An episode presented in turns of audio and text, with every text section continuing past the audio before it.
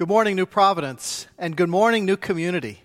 Man, I can't tell you how excited I am to be able to say that for the very first time. This is a fantastic day as we welcome New Community as our worship site in Garwood, and I, I hope you're having a good time down there this morning.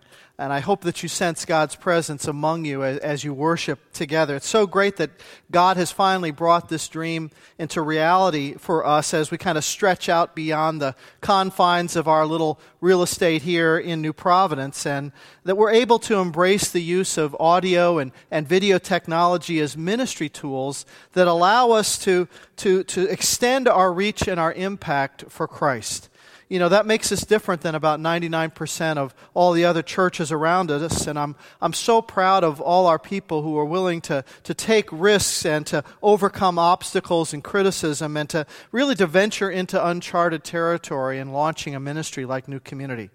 And why do we do it? We do it because we care about people and Christ. And we want to see those two things come together. And in thinking about connecting people and God, there's no better way to, to talk about that than to think about the idea of hope in a person's life. Hope. I mean, hope is such a powerful word. It's, a, it's an emotive word that, is, that has this ability to resonate deep within the human heart. I mean, hope. Everybody needs hope.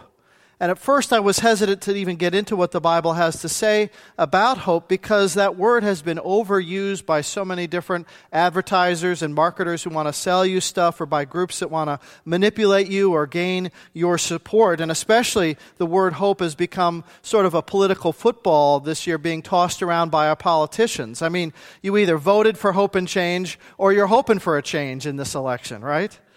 But hope is too important a word for us to ignore because everybody needs hope. Now, at first glance, it's important to realize that the way people commonly use the word hope is radically different than how the Bible talks about hope. Hope is, for most people, it's kind of an uncertain word. Uh, when you plan a cookout or you invite some friends over, you say, Well, I hope it doesn't rain. Hope is used to describe sort of the uncertainty of a future event. I, I hope I get that job. I hope she calls me back. I hope my car doesn't run out of gas.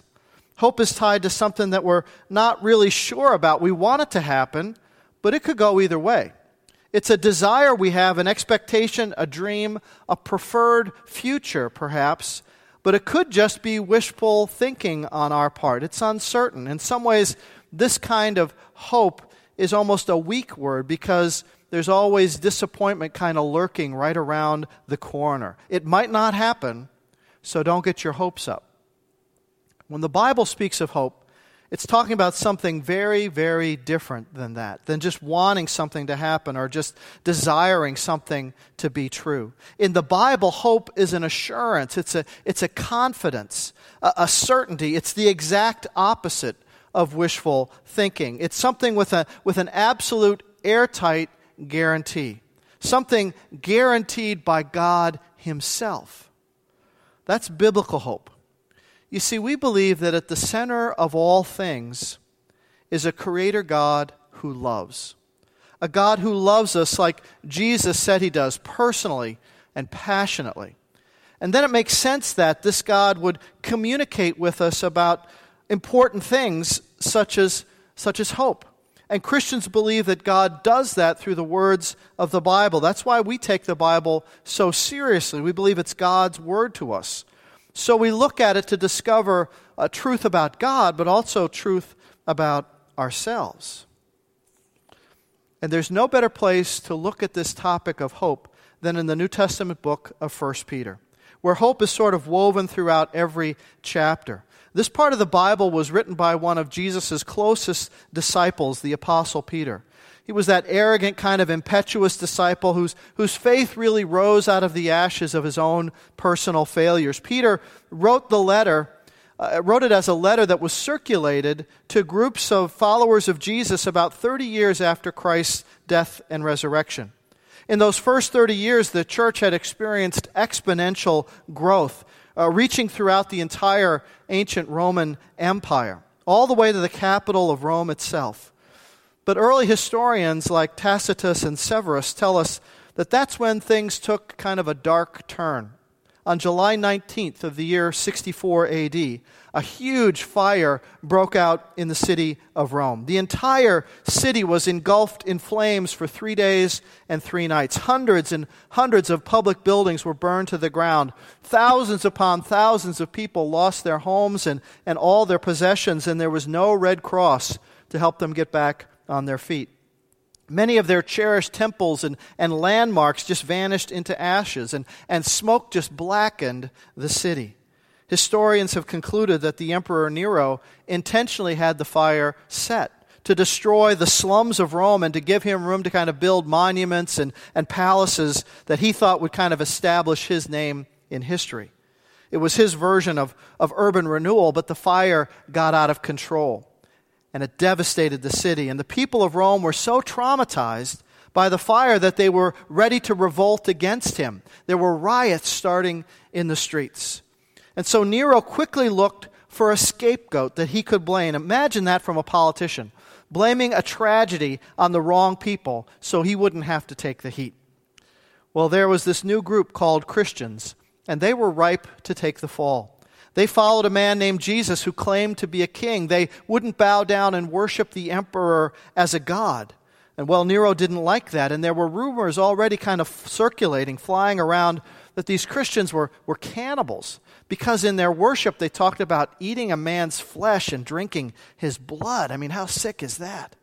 So Nero started the rumor that the Christians had burned down Rome.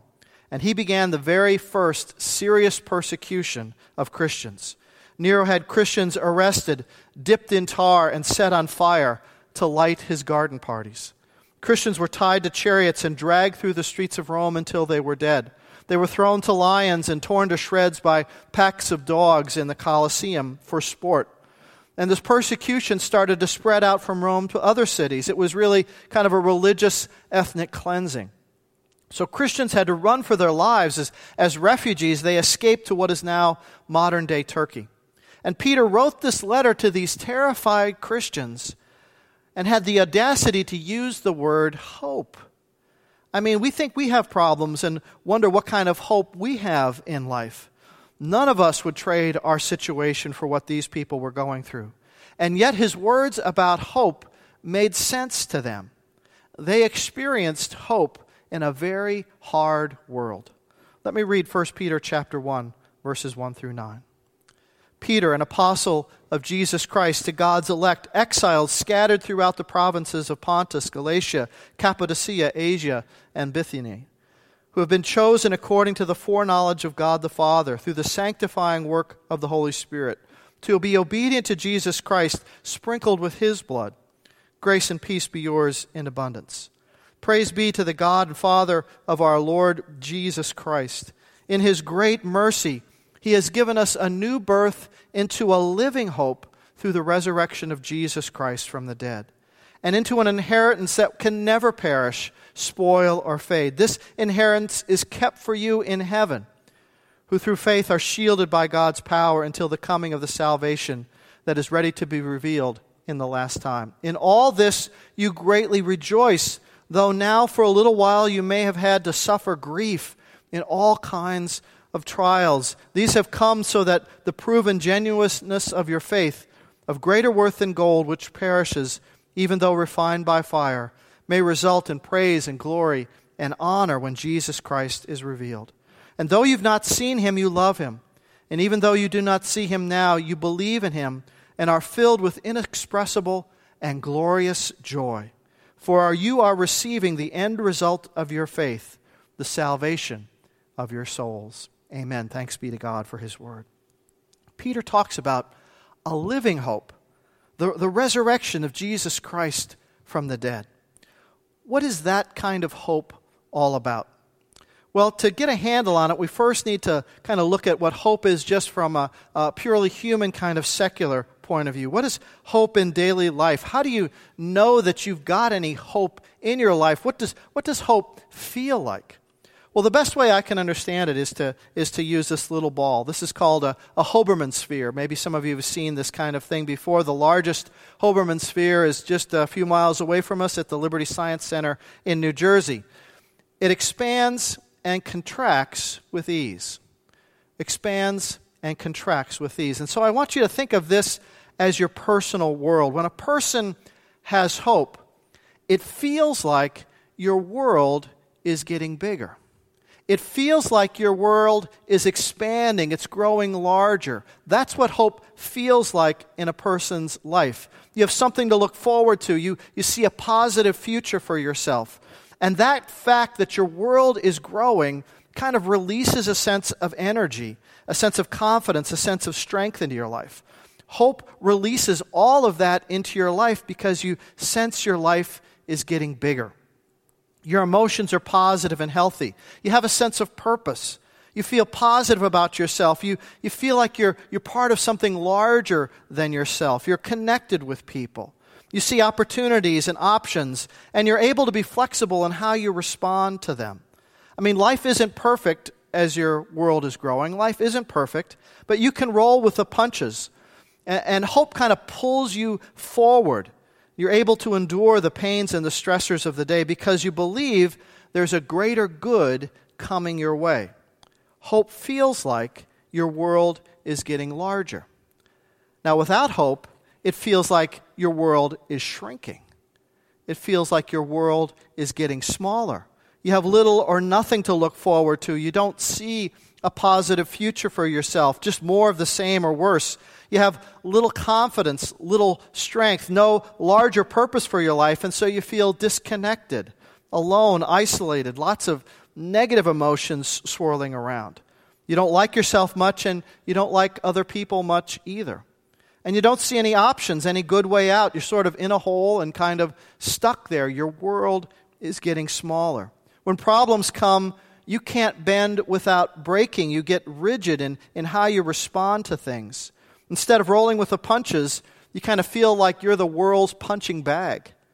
You're not moving forward, you kind of stop dead in your tracks. That's what it feels like if your world is getting smaller. That's what it feels like if you don't have any hope. So, just from a purely human kind of psychological point of view, everyone needs hope. Hope makes all the difference in the world. Take, for example, children who are, who are struggling in school. What does it take to turn a kid around and help them to do better in school? Well, you may know the story of the self made millionaire Eugene Lang. Back in 1981, he was asked to speak to the class of a, a sixth grade graduating class of PS 121, the elementary school that he attended in East Harlem 50 years earlier. And he was going to give that pip- typical kind of pep talk and tell them, you know, work hard and you'll succeed. But on the way to the podium, the principal whispered to him that three quarters of the students that he was going to be speaking to would probably never even finish high school. And that shook him up. I mean, what could he say that could make a difference in the lives of these children who, who seem so destined to failure, to, to kind of dropping out of school? And so he scrapped his notes and he decided just to speak from his heart. And he said, Stay in school and I'll help pay your college tuition for every one of you. And that wasn't an empty promise. You know what happened? Nearly 90% of those students graduated from high school. 60% went on to college or some other kind of advanced technical school. Why? I mean, what changed so that they could beat all the odds? Uh, the, the, the school was the same, the textbooks were the same, the teachers were the same, their neighborhoods were the same, the families were the same. What changed? Well, they saw their world getting larger. They had hope now. They saw an opportunity that wasn't there before. One student said it this way I had something to look forward to, something waiting for me. It was a golden feeling. Isn't that great? That's the power of hope. Dr. Jerome Groopman of the Harvard Medical School saw the impact of hope in his patients, especially the ones who were diagnosed with a serious disease. He wrote a book called The Anatomy of Hope How People Prevail in the Face of Illness. And he said that patients who had hope responded better to treatment. And I quote, that hope has was what was important to them as anything that he might describe as a physician. Dr. Groopman defines hope as the ability to see a path to the future. You're facing dire circumstances and you need to know everything that's blocking and threatening you, and then you see a path or a potential path to get to where you want to be. And once you see that, there's a tremendous emotional uplift that occurs. I think hope has been and always will be the heart of medicine and healing. We could not live without hope. Unquote. That's the power of hope. But here's the problem if we're just experiencing hope in this kind of human level, then it's like every day we're juggling all these little balls of, of hope and disappointment. Some days things are going well. You see a future for yourself. Maybe you're at work. You see a future for yourself there on your job, and you feel like, okay, that world is really expanding. But then you get home at night, and there's, there's tension in your marriage, or tension in your family, or, or just tension in your circle of relationships, and that world really shrinks. And, and how do those two things balance out in terms of your feelings of hope? How do those things work out? Or maybe at school you've worked really hard, you're doing well, you've improving your studies, and then you take your SATs and you bomb, and that just kind of punches a hole in your academic world and it starts shrinking again. How do you find hope there? How do you stay motivated? Well, we could go on and on talking about all the little kind of balls that we juggle of hope. Some that expand and some that contract every single day. We do this hundreds of times every single day in various circumstances with various people. In some places, we feel like our world's getting bigger, and then we turn the corner and we feel like everything is shutting down again. We all need hope, but if juggling all these little spheres of hope, if that's the sum total of where our hope comes from, then our future is uncertain. So here's what the living hope in Jesus is all about there's a hope that's larger than all of our little spheres of hope put together. Jesus, risen from the dead, shows that there's a certainty that we can kind of tap into that supersedes all the other little spheres of our expanding and contracting hopes and disappointments. Jesus is the one who is bigger than death, who is stronger than all suffering. And when we finally recognize who Jesus is and the power that he possesses, then we can kind of like take all our little expanding hopes and disappointments and we kind of put them inside his bigger orb of hope. I put my life inside Jesus' life. I take my smaller, uncertain human hopes and disappointments and I see them surrounded or enveloped or, or contained by this great, larger certainty, which is the hope of Jesus. This is the hope guaranteed by God Himself. And that's good news because it means life doesn't depend solely on, on my daily experience of my contracting and expanding hopes. Your life is surrounded by the greater hope of Christ. So that's the atmosphere that you breathe. It's sort of the, the ocean in which you swim. His hope is kind of that wind that fills our sails. That's the way you and I can experience hope in a really hard world a hope that gives people the power to persevere in hard times. That's what the people in Peter's day discovered. You see, like those ancient Christians fleeing deadly persecution, either you believe there is a future or you might as well just lay down and die. When you're going through something really difficult, like, like persecution or a job layoff or a medical crisis, you can't just put a smiley face sticker on that and pretend everything is okay. It's not okay. But there's a greater reality out there, a greater hope that, that envelops everything that's in your world. And Christ's living hope then releases power into your life. Let me say that again. His living hope releases present power into your life. Peter says we are shielded, kept by the power of Christ. And that's a here and now thing. The hope of Christ is not just about some future eternal life. I mean, that's a great part of our hope that Christ brings, but it's not the only part. Because Jesus rose from the dead and proved that he was God in the flesh, you can confidently live your life in him and follow him now. You can place your life and your soul in his hands. You can depend on His love and care. You can experience His wisdom and direction. You can move confidently through all the ups and downs of this world because you have this greater hope. You know, people are wondering what's going to happen in the world today. What's going to happen in the face of all the tensions and the pressures and possibilities of ta- ta- uh, terror and global financial meltdown, threats to democracy? Where's your hope today? Is it in, a, in an election? I hope that your hope is in something greater than that. I trust that your faith is in a greater hope than that. Christ is ready to meet us yes, at the hour of our death, but He is much more than that. He is ready to meet us in the pressures of the present moment as well. Someone once said, Where other people see only a hopeless end, the Christian sees an endless hope. If you don't know the greater hope in Jesus, then you're going to have to struggle all through the days and weeks and months and years that lie ahead, kind of just doing the same old thing, hoping and finding oftentimes that your hopes get crushed.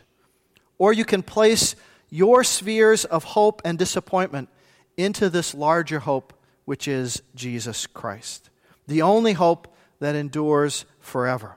A living hope, something that's available to us right now, every day, all the time, a hope that doesn't fade away. Jesus Christ, alive from the dead, is the answer to all our broken dreams, the collapsed hopes of, of your life and mine. The pressures we feel from day to day, the sense of our failures, and our inability to be able to fix things that we think need to be fixed.